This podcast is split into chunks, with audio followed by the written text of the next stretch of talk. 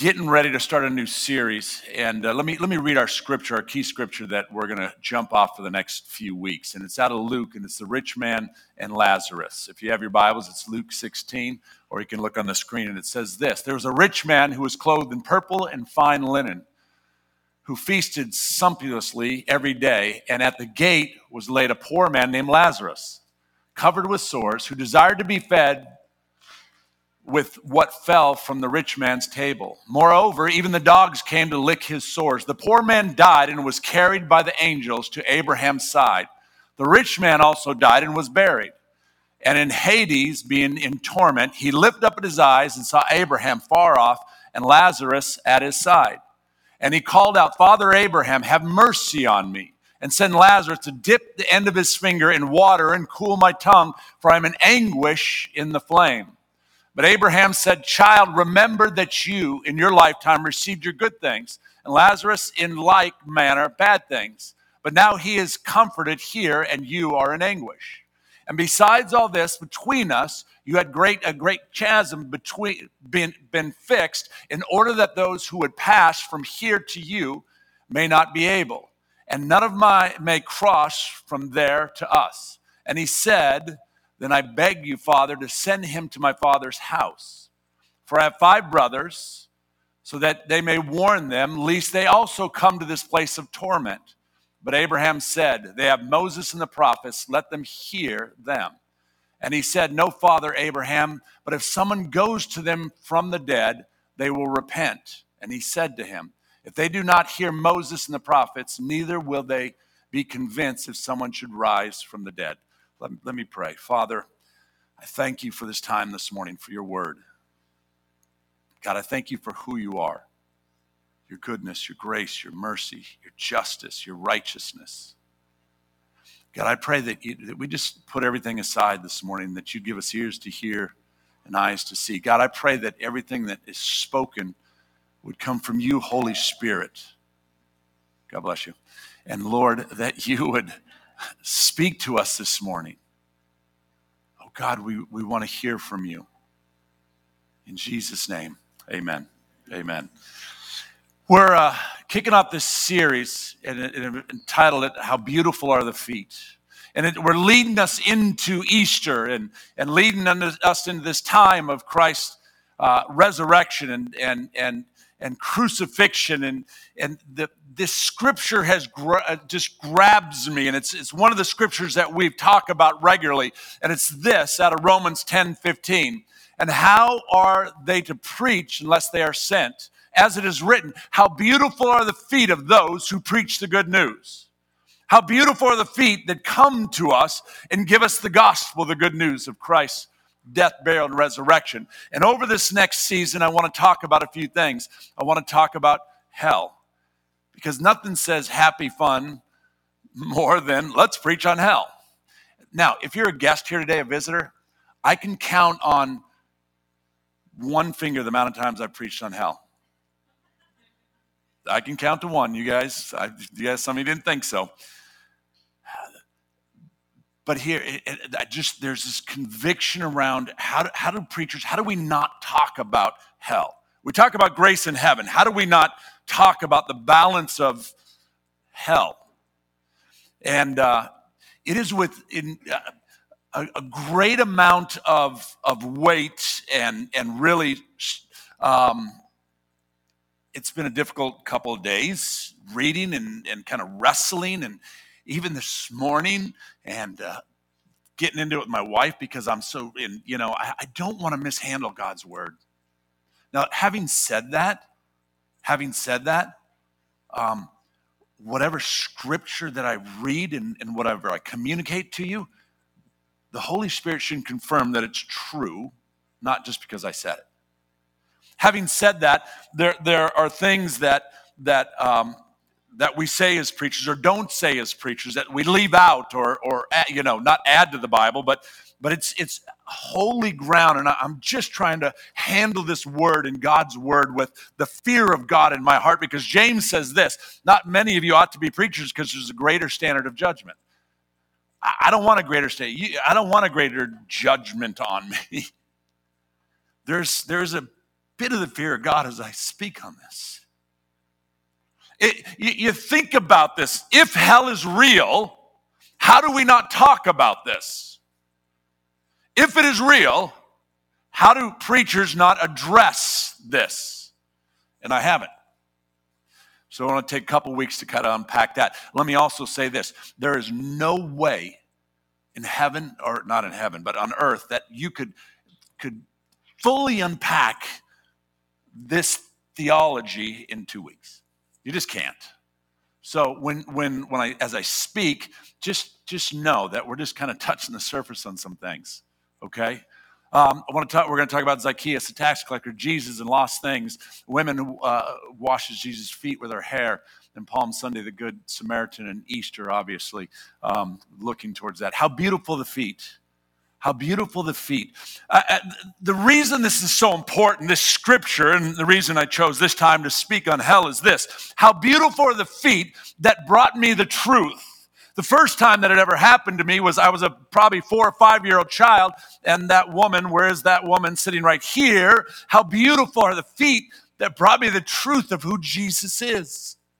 As a little kid, now I had some rough times in between there, you know there's some spankings and i left home at 6 17 16 and and and i, I was a little squirrely and but I, I, always look back to this truth of the beautiful feet that god gave me through a mother that brought me the truth of jesus because it brought me back to who i was. But then god used another man in my life. How beautiful are the feet. And this man uh, met me when I was in, in playing in Boston and my life was less than Jesus. I tried to be a Christian and talked about being a Christian, wanted to be a Christian, and, but there was this, this struggle that was going on inside of me, not understanding lordship and who Jesus really was. And how beautiful the feet Jesus brought a man into my life. And, and, and in the, the, the way that only an evangelist could, he looked at me and said, Look, I think I've told this story, but he looked at me and he said, and I think he knew who I'm talking about. We have a good friend back here, and Claire. Um, he looked at me and said this Hey, you want to live your life that you're living? Go ahead and live it. But stop telling people you're a Christian because you're giving us a bad name. How beautiful are the feet that tells you the truth, that run and, and speak truth in your life. And it, it changed me. Well, first, I was like, you, fill in the blank. Because I'm a hockey player. I'm, in, I'm playing in the NHL. Who are you to tell me who, how this thing works? I've got the verse on the back of my helmet that says I'm a Christian. Come on. How beautiful the feet of a man or woman who tells you the truth of who Jesus is. J.I. Packer says this this is the one truth that allows me to accept the justice of hell is the indisputable, okay? Think about this is certitude of the goodness of God. Just sit there for a second. The truth that allows me to accept the justice of hell, because we live in a culture that doesn't necessarily accept hell that doesn't think hell maybe isn't real. Why? Look, I, I, got some statistics here. When people are asked what doctrine is the most difficult, the one they struggle with the most, it's this one, the doctrine of hell. And we look at, at, the statistics, Pew Research, today 73% of Americans believe in heaven, while 62% believe in hell. There's a disconnect right there. We're all right with the heaven. I like the heaven part. I don't like thinking about the hell part. But the fullness of this gospel, the fullness of this word is what God has called us to from Genesis to Revelation. Not just the scripture that says, I can do all things through Christ Jesus. I can do all things through Christ Jesus. But it's contextually not true to just pick that verse out and live your life. You take the whole of the word, the whole word of God, the whole counsel of God and we don't talk about hell. I mean, it's not real good at parties. It's not the line you start off when you're trying to get a date. It's not where, you know, it's not the one that, that you, you open with. But I would think if Jesus, which talked as much about hell as he did heaven, that it would be important that, that we talk about it. The doctrine in hell is uncomfortable for most of us. However, our understanding of hell shapes our view of the gospel, God's holiness and our depravity. If we don't accept the reality of hell, we won't rightly understand the beauty of the gospel. If we don't understand the gospel and we don't understand hell, we can't we can't reconcile these two. To understand hell, and, and this is an intro this week, really, to have a thorough understanding of this place called hell, you have to understand two things God's holiness and man's depravity. This is the foundation of understanding hell. Otherwise, you have nowhere to put hell. If you don't understand God's holiness, if you don't understand the depravity of man, there's no foundation to which to look and say there is a place, a literal physical place called hell. So let's look at this. God's holiness is both attractive and is dangerous. The holiness of God is attractive and dangerous. The holiness of God refer, refers to this absolute moral purity of God. Absolutely pure and holy. There's no gaps. We talk about the gap theory all the time. I talk about it. In our life, there are gaps in our life between what we say and what we do. And what we talk about here is this we're always working on closing the gaps, closing the gaps, closing the gaps of truth, closing the gaps of love, closing the gaps in our life. Here's the thing with God there is no gap when talking about his holiness, there's no, there's no wiggle room. He is holy, period. There's gaps in who we are, not in God. It's an attribute of who He is. The holiness of God refers to this absolute moral purity of God. When, when we sang the song, Holy, Holy, Holy, it's this in my mind going, God is holy, and there are no gaps. And the absolute moral distance between God and the created, me and you, there's a big gap. There's a big gap. What, what does that look like? Infinity. That's what it looks like. A holy, perfect God and fallen, fallible, finite man, you and me, there's this infinite gap between us. God, a being that possesses all possible perfection so that he is all powerful, all knowing, immutable, perfectly good, necessarily existent. Among these are just among a few of his qualities. Man, the Lord God formed man from the dust of the earth. He blew into his nostrils and breathed life, and man became a living being, created, fallen, fallible. There's this, this huge chasm between perfect God and sinful man that can't be reconciled. God's holiness is enduring thematic core of our scriptures. God's holiness. Holy, holy, holy. Holy, holy, holy is the Lord God Almighty. Isaiah 6 3. And they were calling to one another, Holy, holy, holy is the Lord God who is uh, the whole earth is full of his glory. Revelation 4 8. And the four living creatures, each of them with six wings, are full of eyes all around within. And day and night they never cease saying, Holy, holy, holy is the Lord God who was and is and is to come. The holiness of God. Church, if, if we can grasp the holiness of God, if we can understand who He is and His holiness, if we look in the mirror and really understand who we are apart from God and understand the depravity of man and who I am when I step away from God, if we can just grasp a hold of this, the humility of walking in this place of worship of God and saying, Holy, holy, holy, will change your life. You'll never be the same. The problem is, I have an easy time jumping back to the way I was. I can't stay in this. This, this is why we're talking about 40 days of, of prayer, fasting, worship, and word, is that each day I engage God. Look, we, we talk about the natural and spiritual run parallel to one another. You guys sick of hearing that? Natural and spiritual run parallel to one another. Look, when I'm disengaged from her, I might as well be a mile away from her.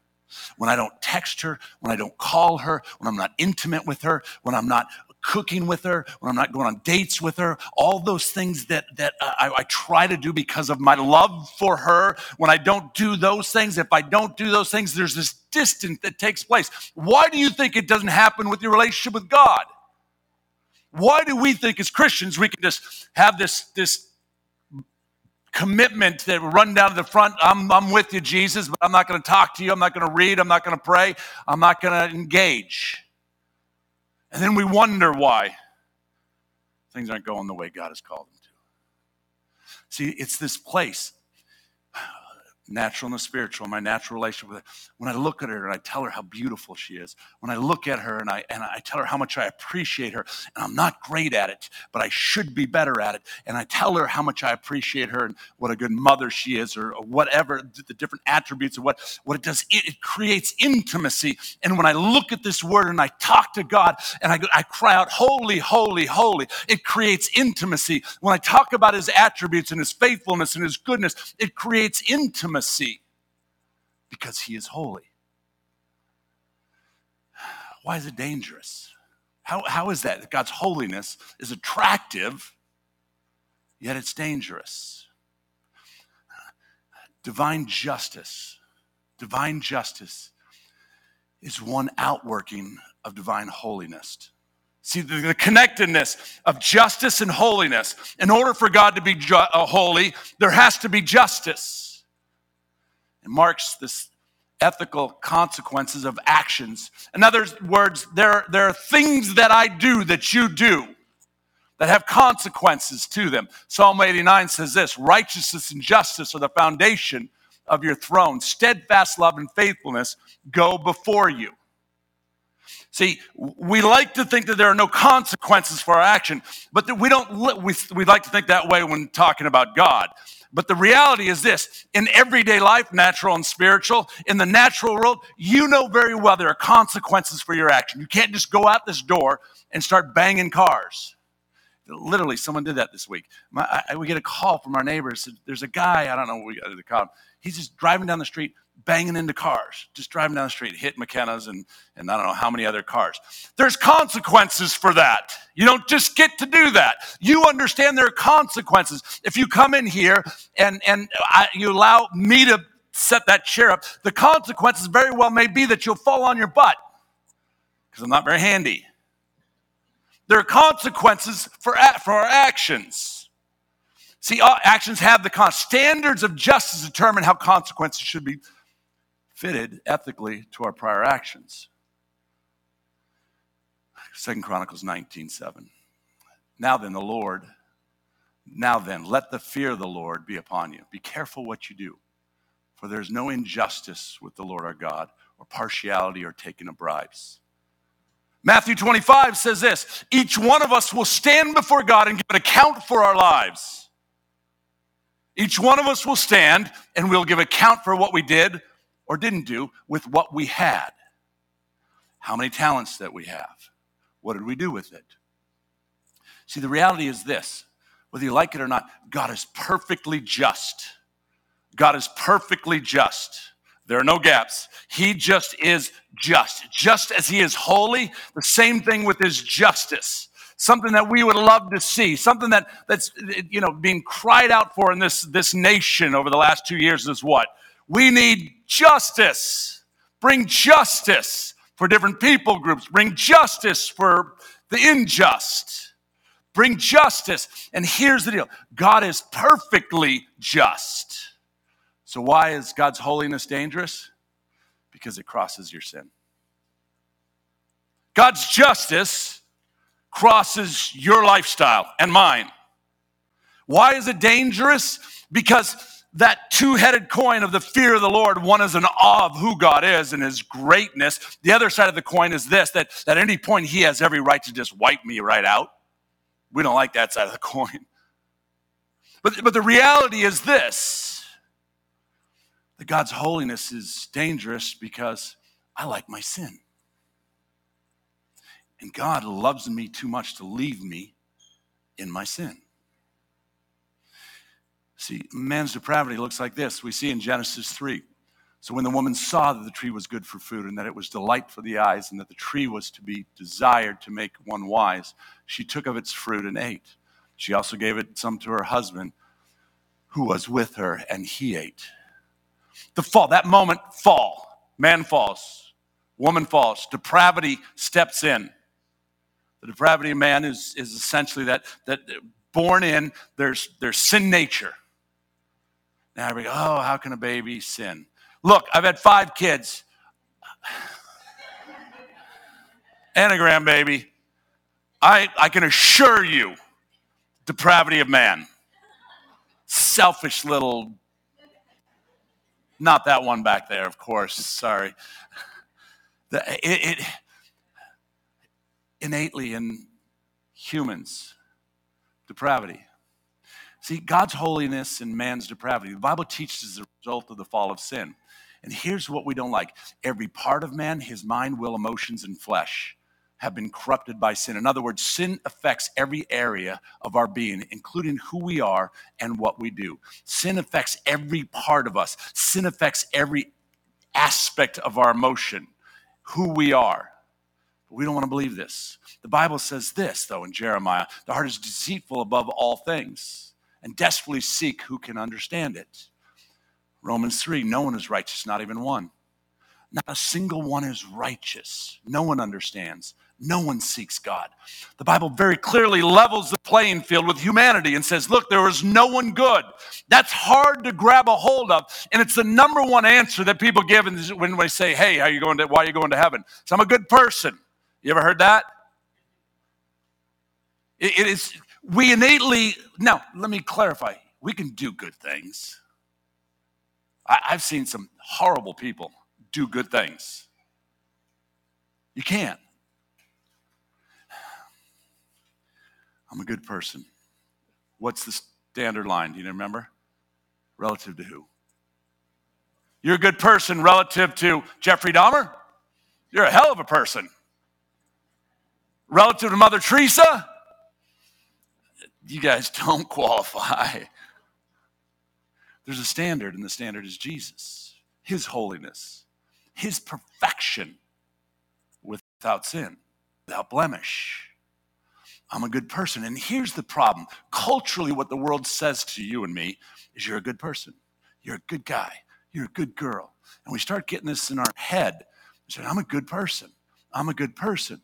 But the reality is, when I step away from the reality of, of the truth of looking in that mirror that says this, I deserve hell, but God gives me life. When I step away from that place of, of thinking I deserve whatever, and, and I step away from the reality is this when I dig deep into my soul, apart from Jesus, I don't see a lot of good things. I can do good things and I've been good, but if you're honest and, and, and you, you just peel it back,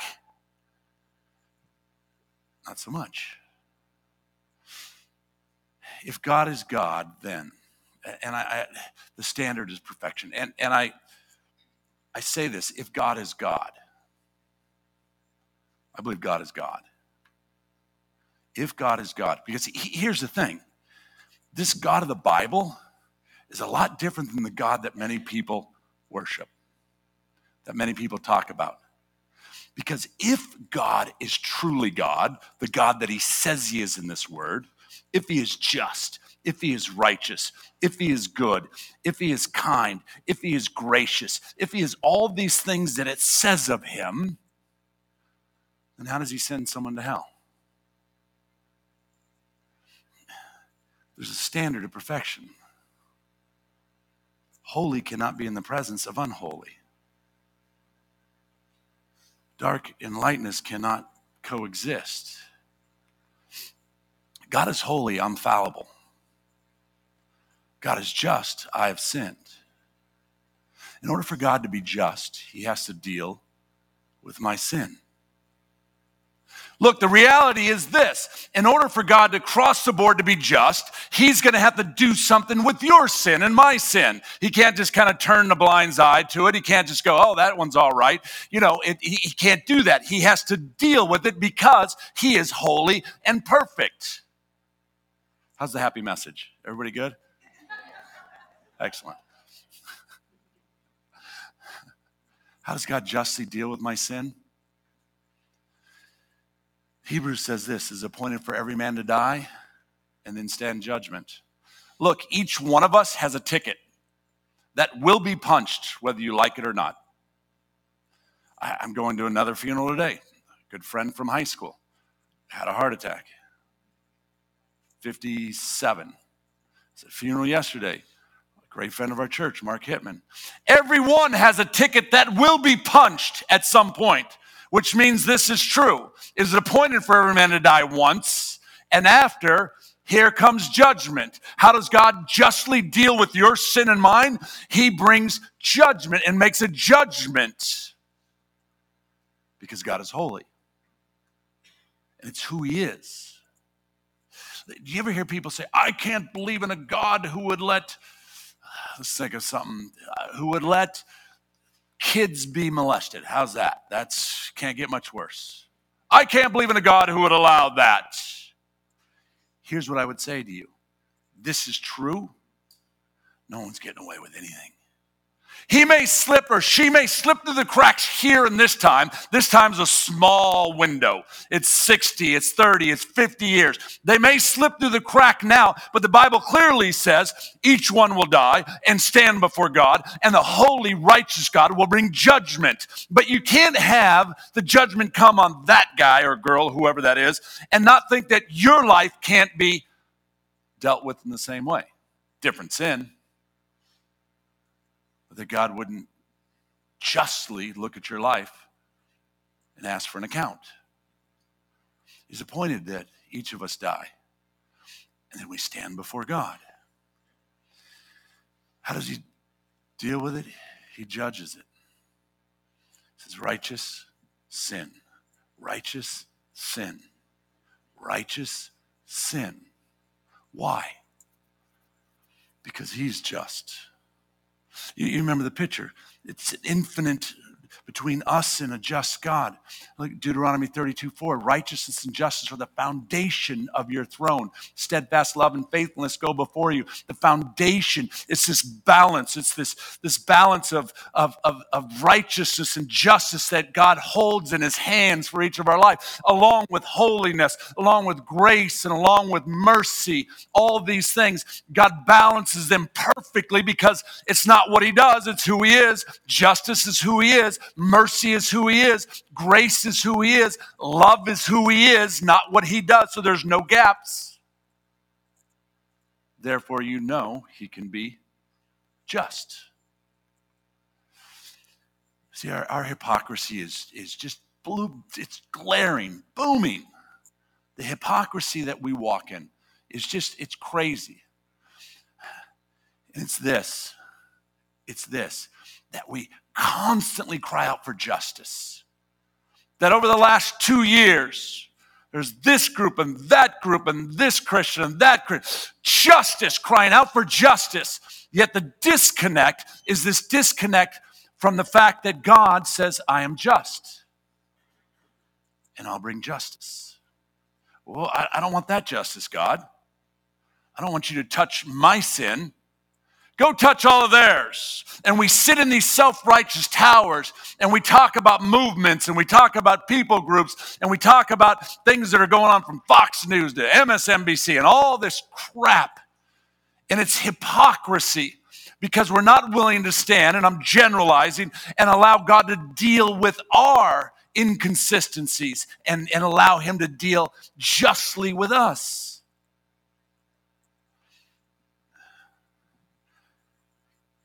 God is a good God. See, when you talk about his attributes and you talk about him being just, what I have to grab a hold of is this it also talks about him being good. Not what he does, who he is. That he is loving, not what he does, who he is. And when I realize who I am, fallen, fallible, finite man, that deserves hell apart from Jesus. I have Jesus, so I don't receive hell. Apart from Jesus, I deserve hell. But God's grace changes me. I'm a different person. C.S. Lewis said this on hell it's God giving men what they want. His, his, and, and I always thought that I have just been reading and, and kind of wrestling through this. What, what is hell, you know? And it's always been, it's the absence of God. True, it is true, the attributes of God. But, but that's not the whole truth in that. It's not, it's not everything. It's not all encompassing when we look at it from a theological standpoint. John Piper says this on hell. What sinners want is not hell, but sin. Let's stop right there. He hits it right on the nose. I don't know when he said, you know, I've got these hockey players I play with. Ah, I want to go to hell and party with all my buddies. Bad theology. They don't care. But I, I don't know of anyone, if you laid out what hell, next week we're going to get into a little more the detail of what the Bible says and what that looks like. But if you laid out what hell is, I don't know anybody goes, I want to go there. I don't know anybody that's running and jumping to get into that place. But what Piper says makes true. What sinners want is not hell, but they want their sin. Look, look, look, I don't want that hell part of it, but I don't want to give up my little pet sins. I don't want to give up my sex life. I don't want to give up my drug life, my alcohol life, my lying life, my cheating life, my whatever it is life. I don't want to give up, God forbid, I give up my cussing life. I'm working on it. I don't want to give up those lives. I don't want to give up that sin. See, the hell is, is an inevitable consequence of unforgiven sin does not make the consequences desirable. It's not what people want, certainly not what they most want. It's, it's what's the analogy I heard? It's, it's like, I, I don't love chocolate, you know, I don't love chocolate and, and want to be like 400 pounds. Does that make sense? I don't love my sin and then want to go to hell. They're not, it makes, it's absurd to think, I love my chocolate and I want to be 500 pounds. It makes no sense. No one's sitting there, I want to go to hell but they love their sin. We love our sin. And God is just. And God is holy. And He says, I, I can't have that. Beneath this emphasis on hell being what people want is the notion that God does not send people to hell. And, and, and biblically, I, I don't see it. It's not true it sounds good and and and and, and when when we don't have this this full understanding of who God is, we, are trying to get that. That's what I'm talking about. God is just and cannot be in the presence of unjust, of sin. How would God send anybody to hell? God does pass sentences. We just saw that in James. And he executes it justly. This is blew me away. What's worse than that? Worse than that? Have you ever read the scripture? How many times have you read the scripture and you go, "Whoa!" And uh, I didn't until this. Worse that the Bible says God does not just send them; He throws them. Look at I'm not. I didn't write this. Don't get mad at me today. Well, you can get mad at me, but Revelation 20, 15. If anyone's name was not found written in the book of life, he was thrown into the lake of fire. I, I, I mean, the, the imagery that I see is this that, that I'm not going to jump in there, so God, just there you go. This isn't pleasant, nor should it be pleasant. This is the part where you go, the fear of the Lord just hits me as I'm praying, as I'm reading, I'm, I'm kind of wrestling through this. The fear of God that I don't have total understanding, obviously. You don't have total understanding, but I have the Word of God and the Spirit of God. They do not choose it, Piper says. And they will not want it. They have chosen sin. They want sin. They didn't want the punishment. When they come to the shore of the fiery lake, he says they must be thrown in. That, that's just beyond my rank. There's just a, a weight with that. How do I not preach differently? How, how do I not love my neighbor? How, do I walk past that guy or that girl every single day and not smile? How do I not love that person? How am I so self absorbed that I know truth of God's word. If God is God, I'm look, if God is God, I got my money on God. You guys can put your money elsewhere. Good luck. I got my money on God. If God is God, the truth of his word, there is a heaven and there is a hell. It is real. Jesus confirms the reality of hell. Then how the hell can we walk by people and not preach the gospel? How, how can I not be the hands and feet of Jesus to bring hope? I, I, I, know so many of you do, and I, I just love it. And I, just, Gina in your classroom, I just love the way you love those kids. And you slip in a scripture you're not supposed to, but you slip in a little something here and here. And it's the hands of feet and Jesus, just bringing a little bit of hope. How do I not? God justly judges our sins. I, my kids hated when I dealt with their disobedience. But as daddy, I could not allow chaos and unruliness and, and, and all the, the crazy that kids will bring. I couldn't allow it in my home. Not because I'm a complete jerk, but because there needs to be justice, because justice brings peace. And when you have justice, you have peace because you know that there's control, that, there's, that, that no one gets away with anything. And a loving father disciplines his children so that his children dis- disciplines them properly. Sometimes I don't discipline properly. Sometimes it's anger. That's the difference between me and God. God is perfect in his just punishment and dealing. I am not so much, but nonetheless, I am called to bring justice and to bring order to my home. In the same way, the natural and the spiritual run parallel. God has called me to do that as a man, the, the, uh, the head of the house. In the same way, God does the same thing in the universe. Brings justice. Now we've come full circle. We've come full circle. The full circle is this I just laid a foundation about hell. God's holiness and man's depravity. You have to understand that this God that we serve, this God that I love, this Jesus that I fell in love with that saved me, this, this, this Bible and this scripture that I, I have to understand that holy, holy, holy is the Lord God Almighty. And because of my sin, I deserve hell. But it doesn't stop there because the beautiful feet that came and spoke truth to me, one sitting in this room, one not sitting in this room, I could go story after story of you people in this church and friends and family. Oh, how beautiful are the feet that brought the truth of God's justice and mercy and grace so that I might have everlasting life. Romans 10 15. How beautiful are the feet for someone in here today, maybe the feet haven't come, or maybe you just didn't listen to them. I do not have beautiful feet, but I have God's word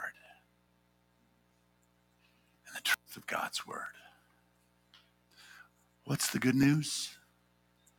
The gospel, the death, burial, and resurrection of Christ Jesus, so that I don't have to be separated from God that the moment that I come into this relationship, Romans 10 9, confess with my mouth that Jesus is Lord, and I believe that God raised him from the dead. The moment that I come into this intimate relationship with the creator of heaven and earth, that there's no, there's no more fear of, of hell. John 3 16, for God so loved the world that he gave his only begotten Son, that whoever believeth in him shall have everlasting life eternal life. And at that moment that those beautiful feet brought the news of Jesus and the gospel to me, my life was changed forever. And so it is with so many of you. See, but it, it doesn't stop there. How beautiful are the feet that bring the good news of the gospel. God's calling us as a church to bring the gospel of hope. Revelation 21 4 says this He will wipe away every tear from their eyes, and death shall be no more, neither shall there be mourning or crying or pain anymore, for the former things have passed away. How beautiful are the feet that bring the hope of the gospel, because the former things have passed away. How beautiful are the feet that bring the hope of the gospel, that God wipes away every tear. How beautiful are the feet that bring the hope of everlasting life. Hell is a reality. Jesus talks clearly about it. Next week, we're going to dive into a little bit to what, what he says. But the reality is, I think God, personally, as a, as a hell deserving sinner, let's just be real, apart from Jesus I'm not apart from Jesus. but apart from Jesus, a hell deserving sinner. For Jesus Christ, my Savior, declaration. I'm declaring Jesus Christ, my Savior, delivered me from the wrath of hell and gave me life. And He will do the same for anyone who turns from their sin and treasures Him and invites Christ to be Lord of their life. That's the gospel. That's the gospel. How beautiful are the feet. Now they preach. Who will preach? And how will they preach unless they're sent? But here's what I'm asking us as a church. If you have a relationship with Jesus, I'm asking you to go. I'm asking you to go. Go be the hands and feet of Jesus. Church is going to happen when you walk out these doors today. You're not going to remember half the things I said. Church is going to happen when we walk out these doors and you encounter that person and the Holy Spirit says, Bring hope. When you walk out these doors and, and you encounter that neighbor that you've never seen, although you've lived next to him and seen him every day, and the Holy Spirit says, Bring hope. How beautiful are the feet God's people who bring the hope of Christ Jesus to those who have none. We don't need the world's justice. We need Jesus' justice. We need Jesus' justice, God's justice, because it is perfect. It is perfect. Join me as we pray.